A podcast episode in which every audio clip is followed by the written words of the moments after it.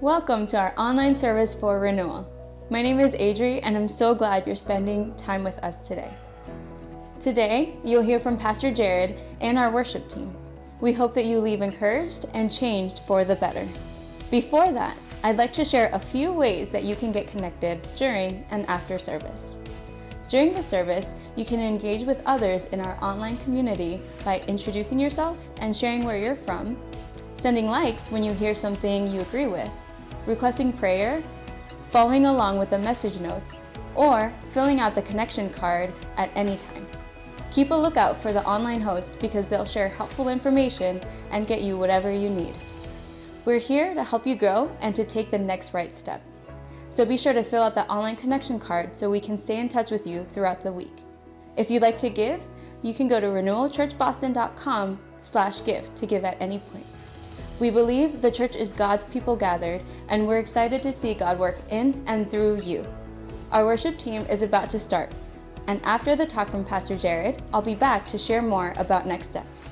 Enjoy the service. Hey, Renewal Church, thanks for joining us today. Let's worship.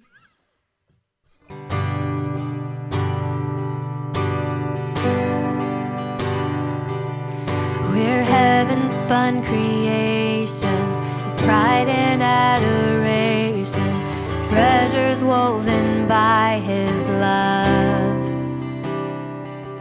His careful hands they hold us, safe within His promise of calling and of destiny. Let's sing that again. We're heaven spun creation, pride and adoration, treasures woven by His love. His careful hands they hold us, we're safe within His promise of calling and of destiny. And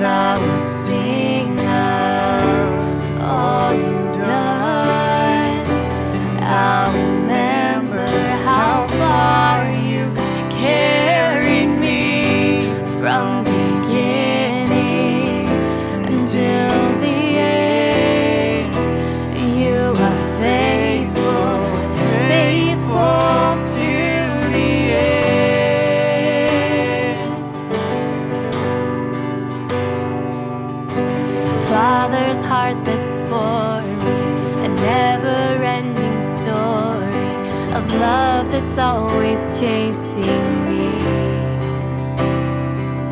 His kindness overwhelming and hope for me unending. He's never given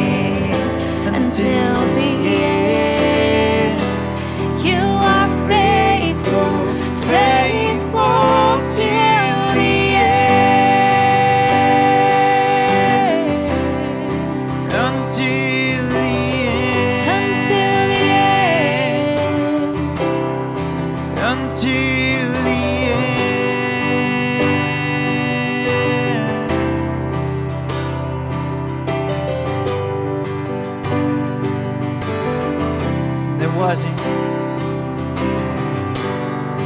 There wasn't a day that you weren't by my side.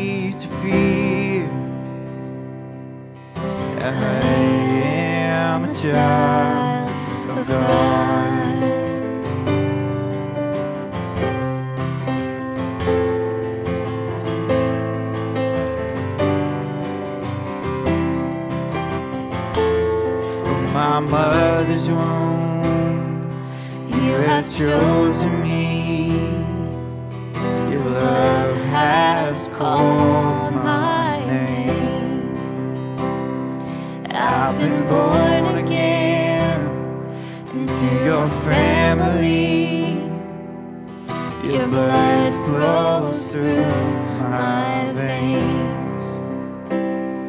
I'm no longer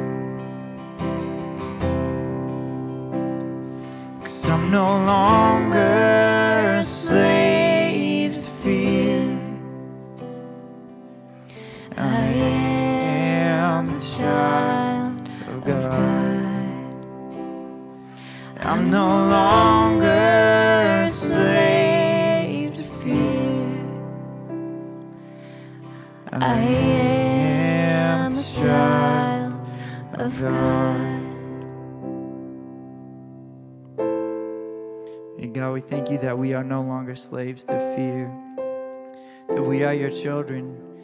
And because we are your children, we have no reason to be afraid. God, I pray that you help us to live in that daily, especially in times like this, that you help us to live with no fear because we are your children. In Jesus' name, amen.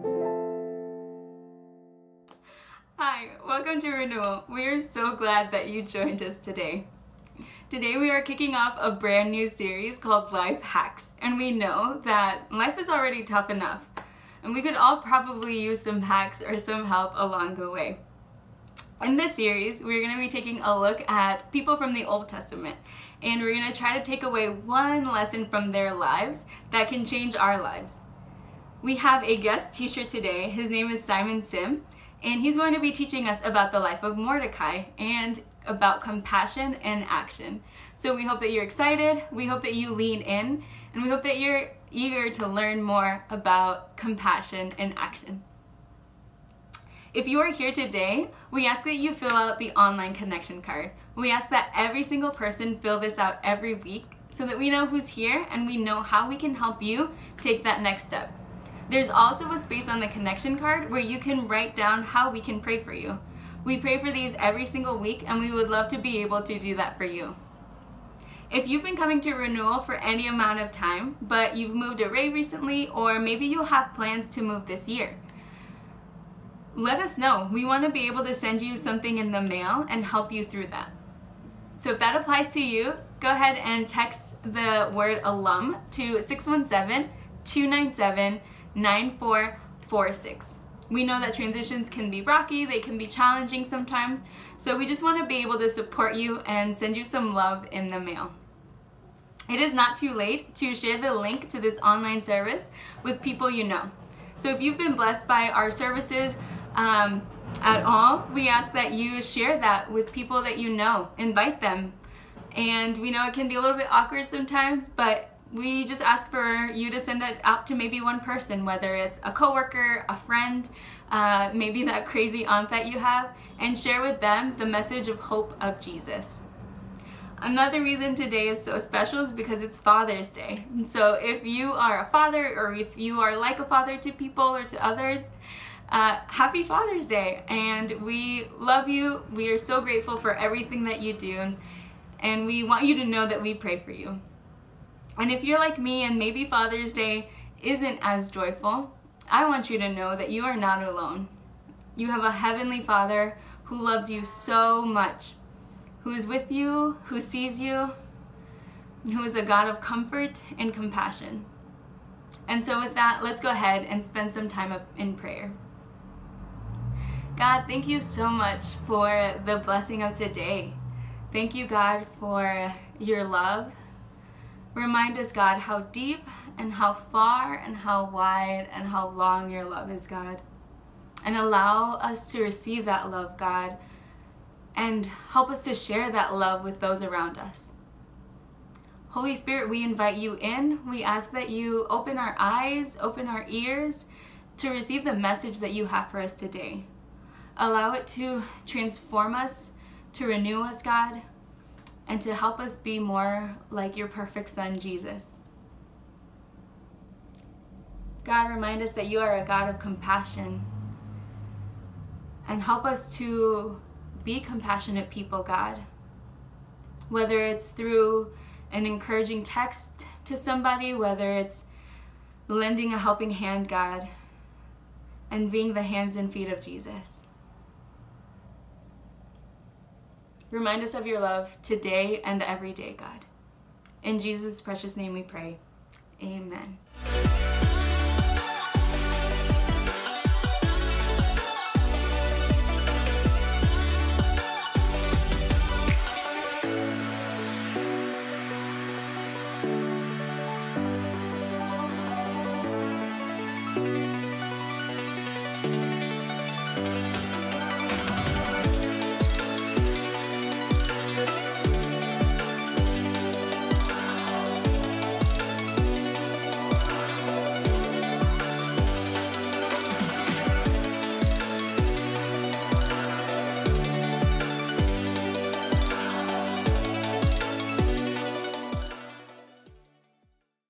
Hey, church, I'm excited for you to hear from a pastor friend of mine, a guy named Simon Sim. I met him earlier this year. He's going to be planting a church in the Boston area. And I think it got pushed back from this fall to the next spring because of the pandemic, but he's going to share a little bit more about that with you. We're in a series today called Life Hacks, which is a new series for our church. And we're looking at Old Testament characters and saying, you know, if, if you could, if I could only teach you one thing from the life of Abraham, it would be this, or the life of Mordecai, it would be this. And so Simon has an incredible message for you today about compassion in action, and I can't wait for you to hear from him. Hopefully, you'll hear from him a little bit more as our church wants to get behind him and help him start a life giving church. So enjoy. Good morning, Renewal Church. Uh, my name is Simon, and I'm currently serving as one of the pastors at Genesis Church. I want to take this time to thank Jared.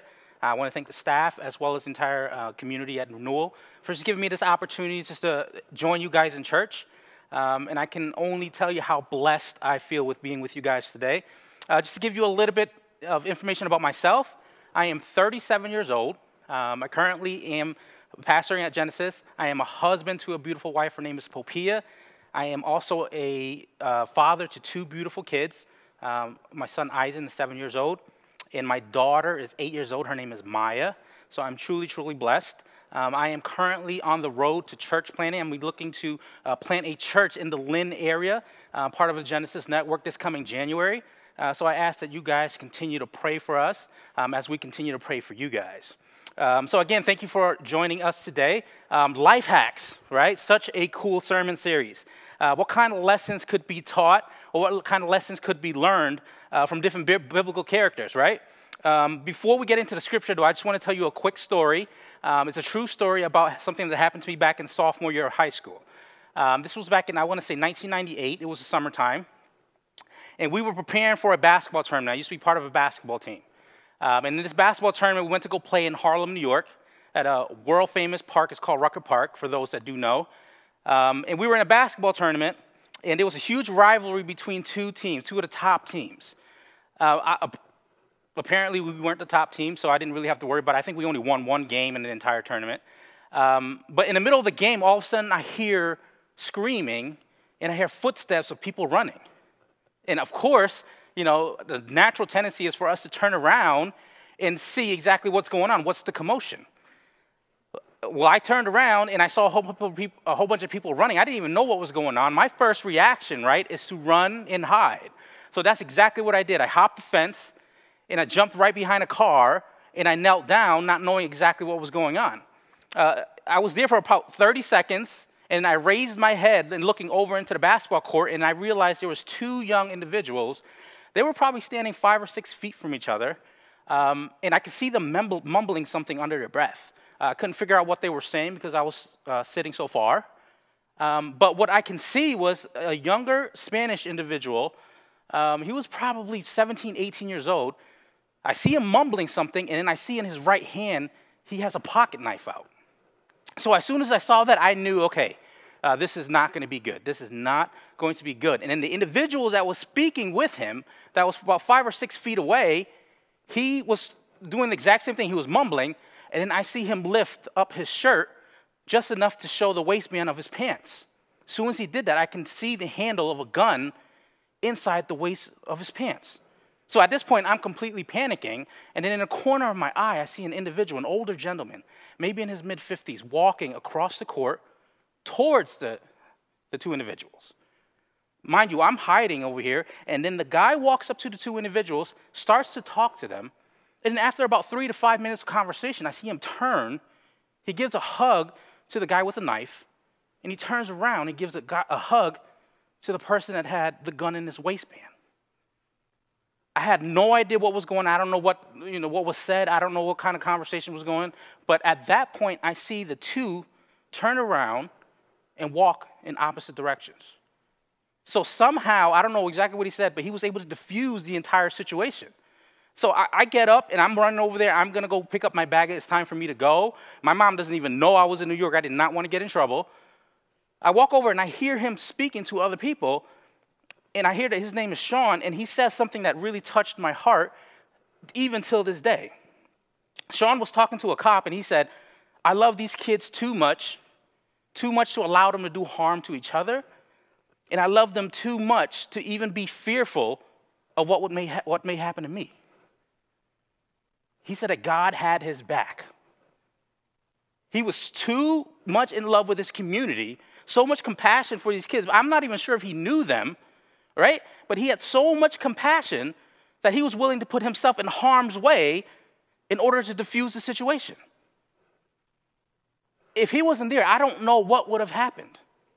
Now, the reason why I'm telling you this story is because that is a prime example of what compassion looks like. That is what compassion without fear looks like. Our ability to love so much that the factors of fear is no, no, no longer in play. It's completely overwhelmed by love. So today we're going to be opening up and we're really going to marinate together, right, in the book of Esther. In particular, we're going to be discussing the character of Mordecai, his relationship with Esther.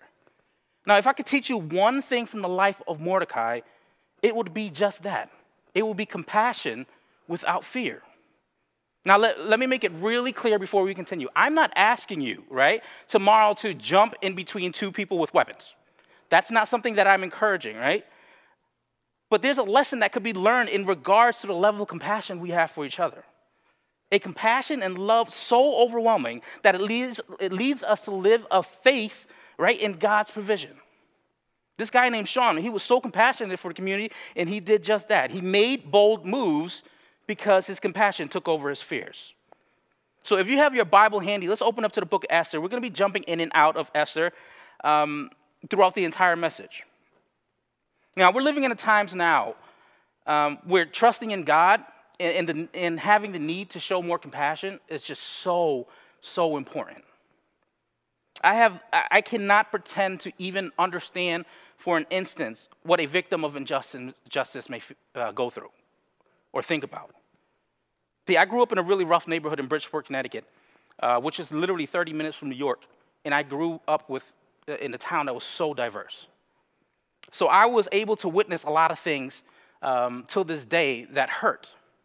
Uh, social injustices, the, the, the racisms, um, b- police brutality, uh, racial profiling, all of those things I saw on a normal basis. So, and as I grew up, reading the book of Esther was something that was really dear to me because that was something my dad used to read to me out loud. If you haven't uh, read the book of Esther, I really recommend you to do so. It's only 10 chapters, and it's a lot of gold uh, sitting in that book. And one of my favorite verses within that book of Esther speaks volumes to what's going on today in our community, right? And it's Esther chapter 8, verses 6. It says, For how can I bear to see the calamity that is coming to my people?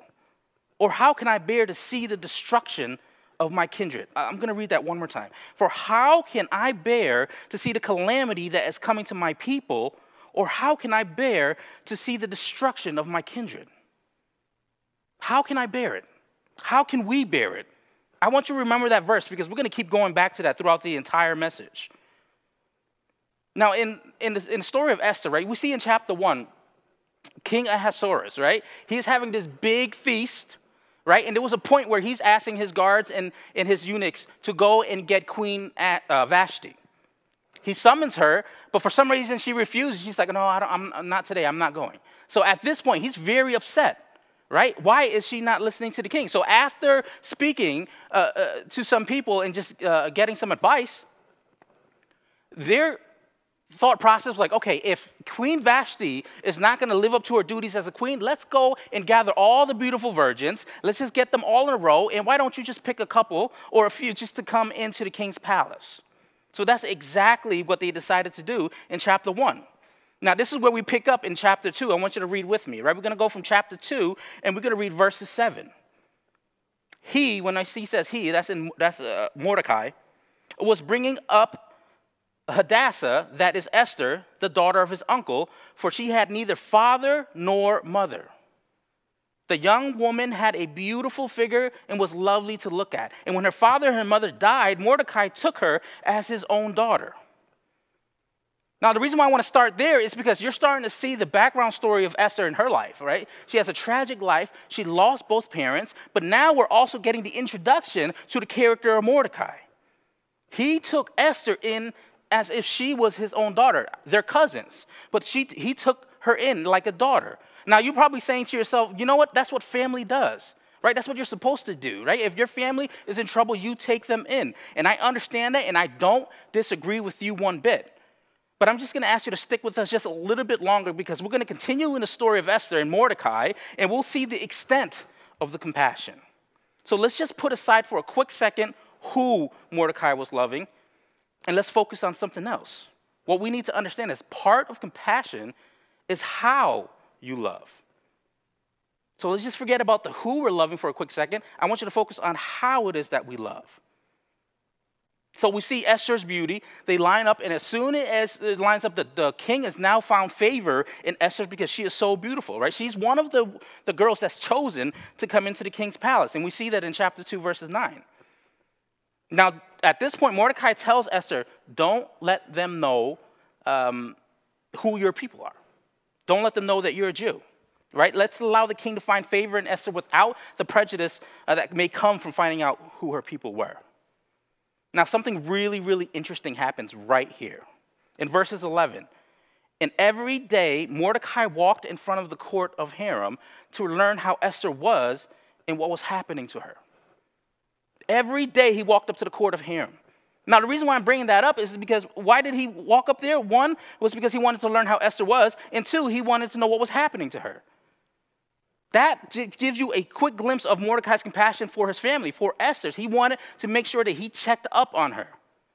He didn't belong anywhere near the harem, but his love for Esther drove him to take that action, to continue to show compassion. In these days, we need to ask ourselves that very question. With all the injustice, with all the racism, right, with all the violence within our community, uh, let's ask each other these questions Who are we loving? and how are we loving them? Who are we loving and how are we loving them?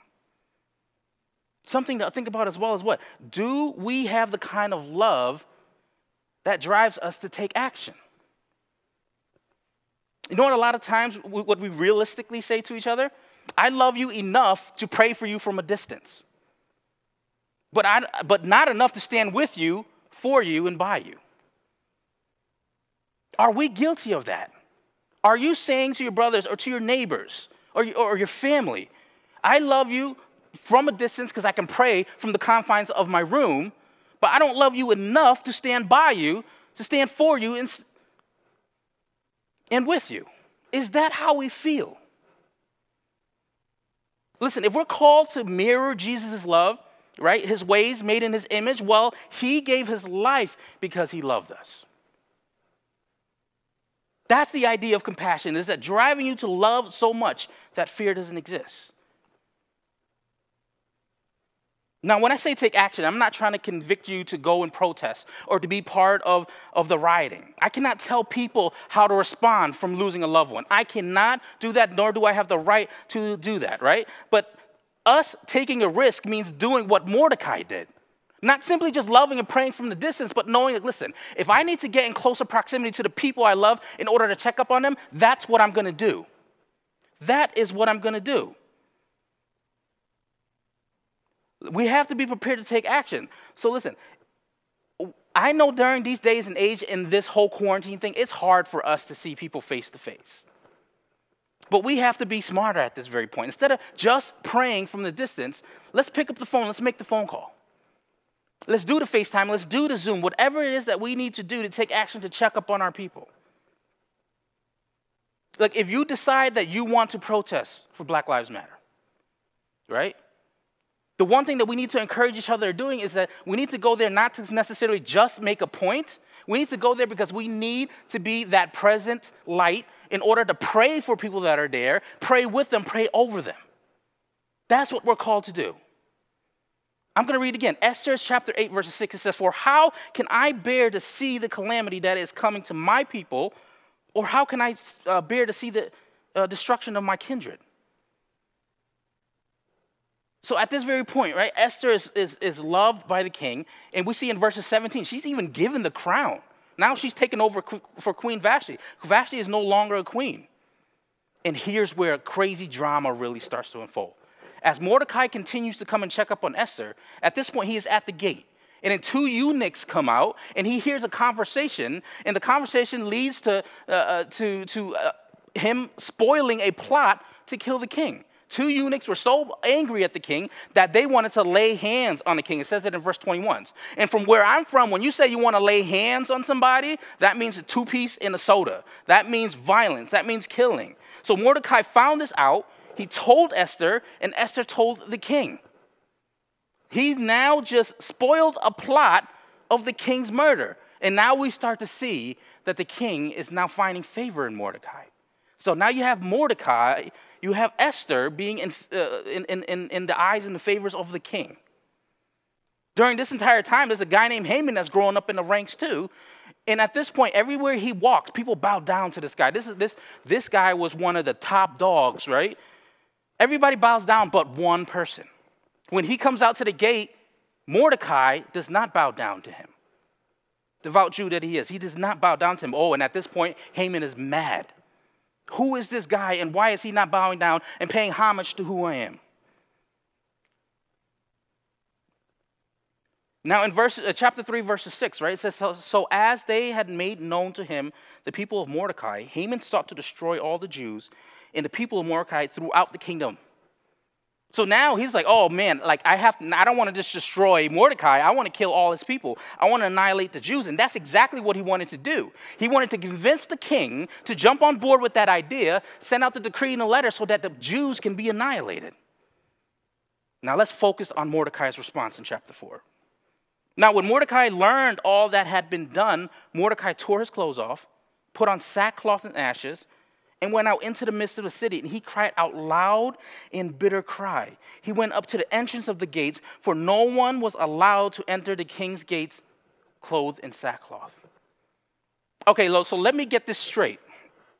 A message is going out that all the Jews are going to be annihilated. And his first reaction was to tear his clothes I can't help but think of Hulk Hogan tearing his tank top, right? He tears his clothes, he puts on sackcloth, and then he goes and cries in the city and at the king's gate. But listen, I told you the story of Sean and what happened in, when I was playing basketball. My first reaction when I thought I was in harm's way was to hide behind a parked car. This guy didn't do that. He tore his clothes, put on sackcloth, and he went to the most public place possible. He went in the middle of the city, cried, right? Bitter cries. And not only that, he walks up to the king's gate. What does that tell you about Mordecai? You know, when you're putting on sackcloth and you're putting on ashes, right? We see that in the Old Testament. We see that with David, right? That is a sign of lamenting, of mourning, right? So if, if that means our innermost state is now called to be sitting on our outer side, our outermost state, then what are we doing right now? Is our inner condition reflecting what we're doing on the outside? So, my question to you if there's three things that we can learn from Mordecai's reaction, is that one, putting on, your, your, uh, uh putting on our sackcloth and ashes. Are we doing that? Are we putting on our sackcloth and ashes? What you feel in the inside, the hurt, the pain, the compassion, and the love that you feel inside, is that what you're showing on the outside? What keeps us from doing that? What fears you have that keeps you from doing that? In our current times, we are in need of God's love. We are in need of God's protection more than ever. Does our hurt and compassion for our community on the inside lead us to showing compassion for our community on the outside. Again, Esther chapter 8, verse 6 For how can I bear to see the calamity that is coming to my people? Mordecai didn't run away like I did. He didn't run away, he ran to it. Mordecai's love for his people and faith in God led him to take those bold steps. Love for people, love for God, and his faith in God's provision equals bold acts of compassion. So, what part of that equation are we missing? Is that our love for people? Is that our love for God? Or are we missing, right, our faith in God's provision to, that should lead us to bold, faith, uh, uh, bold acts of compassion? Compassion without fear. He went into the most public places possible in order to lament. The third thing we can learn his compassion is no longer just for his family, it's for all the Jews. Right? We said it earlier. We discussed it earlier. Oh, yeah, of course he's going to take Esther in. That's his cousin. Of course he's supposed to do that. That's what family does. Let's look what he does now. He puts on sackcloth, right, in representation of all the Jews as they cried and mourned. Part of the compassion is who you love. We spoke about it earlier. Part of compassion is how you love, but now part of the compassion is who you love. What would we do, right? What would it take for us to extend who we would consider our family? Because if loving family is easier than loving your neighbor, then why can't we make neighbor family. If loving neighbor is easier than loving a stranger, then why can we make loving strangers or make strangers our neighbor? If we're able to do that successfully, the vastness of our compassion has now extended what far beyond our reaches. Mordecai did that. It wasn't only about Esther anymore, it was about the Jews. Let me give you an example. Like, if you know me, if you were to see me and my wife walking, right, and I decide to stop and give my wife a hug, you probably look at him and say, That's nothing. That's his wife. That's what he's supposed to do, right? Affection. Now, let's think about another image. This is another image that's going around. Now, look, think of the image of a young African American male hugging an older white cop. That image brings that image brings me to tears every time. It's not because it's a simple hug, it's because it's unexpected. That's that bold compassion that leads us to do crazy things. What kind of fears keeps you from taking out that taking on that step? Fear of what may, others may think? Is it a fear of confrontation? Is it a fear of our own personal insecurities or inadequacies? What kind of fears keep you from loving more and loving better? Are the fears of consequences because we don't fully believe and trust in God's plan? Let's see how crazy God's plan is right now. We're going to see how great it is, right? Haman hated Mordecai so much that he built a gallows, gigantic gallows, right, in public in order for the next morning he wanted to kill and hang Mordecai on, that, on those gallows. But while this was happening the same night that he built those gallows, the king couldn't sleep. And he asked his eunuchs to bring in, to bring in uh, uh, the book of memorable deeds, and it was read to him. And one of those things that was written in that book was about Mordecai's good deed to the king. So at this point, the king is like, oh man, and, and we see it in chapter 6, verses 3. What honor or distinction has been bestowed on Mordecai for this? Now, while this was happening, Haman comes into the courts, right? And he comes and talks to the king because he's trying to propose to the king that he wanted to kill Mordecai. But before he could even get a word out, the king asked him those very questions. What should be done to a man whom the king delights to honor? And this whole time, right, Haman's probably thinking, oh, the king's talking about me. He, he delights in me. He wants to exalt me, right? But that's not what the king was talking about. That's not what the king was talking about. The king was speaking about Mordecai. So instead of Haman killing Mordecai and hanging him in the gallows, you know what happens? He ended up being the one to exalt Mordecai and putting a robe on him. So at one point, Mordecai is in sackcloth, and now he's exalted in robe. That's how great the Lord's plan is. That's how great the Lord's timing in all of it is. Again, Esther chapter 8, verse 6 How can I bear to see the calamity that is coming to my people? That was what Esther was saying to the king when she was trying to get him to reverse that decree. And that's exactly what happened. She was successful in doing that, sent out the letter, and the Jews were safe. Mordecai was faithful. He was compassionate without fear, and for it he was blessed. We see that in Esther chapter 9, verses 4. For Mordecai was great in the king's house and his fame spread throughout all the provinces. For the man Mordecai grew more and more powerful. The man who wore sackcloth now wears a robe. In the story of Mordecai in, in the book of Esther, right, we are constantly reminded um, in a way in which we need to be more compassionate. Be compassionate to our family. Be compassionate to our community. Be compassionate without fear. Allow that compassion to guide your steps. With all that's going on right now, I know a lot of us are angry. I know a lot of us are hurt. I know that we are broken and saddened because I am too. But if we end up responding and allowing our emotions to give urgency to our steps, the least that we can do is ask that our compassion guides those very steps.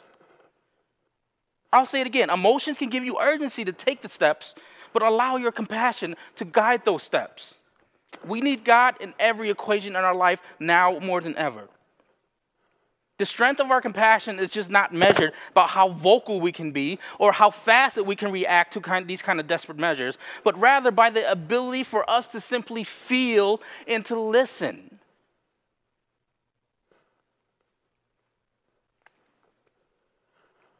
I'm not asking you not to be vocal, But in order for you to be vocal in the best way possible, in order to be that bright light of God, you have to be able to feel and you have to be able to listen. I failed in that. And a lot of us have. The boldness of our compassion is not measured by how much attention you can grab by loving somebody, but rather how your fears are overwhelmed by your need to love. That's what bold compassion looks like. We live in a time of sensitivity. We have to be sensitive to how we walk, to the things that we say, right? Even the, in the way that we, we keep silent. There's a high level of sensitivity to that. But the biggest sensitivity that we need more than ever is our sensitivity to the very presence of God in all of this. The sensitivity of seeing and pointing back to God's glory through all of this, no matter how many tears may be flowing. What is He telling us? What is He telling you? Now, with Sean's story, I was given the blessed opportunity to actually meet Sean two years after this entire event unfolded. And I went up to him and I shook his hand. And I'm like, I, I thank you for impacting my life because I've never seen anybody take those bold steps of faith um, in order to love people. And he said something, man, this guy is, is genius. Um, and he says, and, and I, I, quote, man, uh, God, uh, that's, that's all God that's all God, not me. I only wish that we love these kids early and often instead of waiting until guns are drawn to take action. I only wish we love these kids early and often instead of waiting until guns are drawn to take action. Today is our wake up call. That in order for us to take the right steps, we have to learn that compassion should, should not just come or should not be initiated when we're in the midst of desperation. Uh, act of compassion is something we should be doing every day. Uh, this is the way we practice of being Christ like in order for us to be prepared for times of desperation. So, what are we waiting for? How, how, how can I bear to see the calamity uh, that's coming to my people? Or how can I bear to see the destruction of my kindred? We have to love better. Being compassionate without fear because uh, the Lord's plans are far greater than ours. Compassion is how you love, compassion is who you love. And simply, compassion is why you love. We are compassionate because He's compassionate, period. He sent His Son to die for us. In order to be compassionate, you have to be able to feel, understand, sympathize. Listen, I can't pretend that I can speak on behalf of anybody. I can't even stand here and give you my stance, whether it be political, whether it be on injustice, whether it be on racism. But what I can do is stand here confident that the Lord has great plans for those that abide by Him and are faithful to Him. Whatever it is that you decide to do whether it be protest or stay silent, whether it be pray or give a hug, whether it be call or meet face to face. We ask and we encourage you to continue to do that, being an example of who Christ was. I remember there was one time when I was uh, in a car with a couple friends, and we were driving and we were the cops were behind us and they they turned on the lights to pull us over. At this point i'm, like um, okay we we were probably speeding that's fine let's see they give us a ticket and hopefully he'll let us go. Um, but the reaction of my friends i had uh, two uh, guys with me um, and they were both african american their reaction was not the same as mine the first thing that he said was pull your wallets put it on a dashboard put your hands on the dashboard and that was a day where it's like, what is going on in our world where we have to be fearful of those that are our protectors? And I remember talking to my dad about it, and he, was, and he said, the one thing that we need to change our minds in is understand that there is one protector. And a lot of times we're so focused on the dirtiness in the inside of our cup so the, that we don't really ask the true question. Is our cup has does our cup have too much dirt in it or does our cup not have enough clean water in it? So at this point uh, i want to encourage you guys. Whether it be through social media or through your families or friends be a good example be the light encourage and build each other walk by each other stand by each other pray for pray with pray over each other because we need that now more than ever Renewal Church, I just thank you so much for welcoming me today. I want to encourage you all to continue to love better. Uh, be compassionate without fear, um, and just know that you're loved and you're prayed for. Um, and like what we like to say here at Genesis, peace out. I hope that throughout the service you were able to learn, grow, and be strengthened in your faith. If this was helpful for you, consider inviting a friend to join you online next week through a text message before the service starts. Before you go, we'd like to remind you to fill out the online connection card so we can stay connected throughout the week. If you're not sure about your relationship with God, we want you to know that God loves you and has an incredible plan for your life. If you want to learn more about starting a relationship with God, click the button for prayer requests and one of our hosts will be with you. Thank you so much for joining us, and we hope to see you next week. May God continue blessing you and showing you more of His love presence, and grace.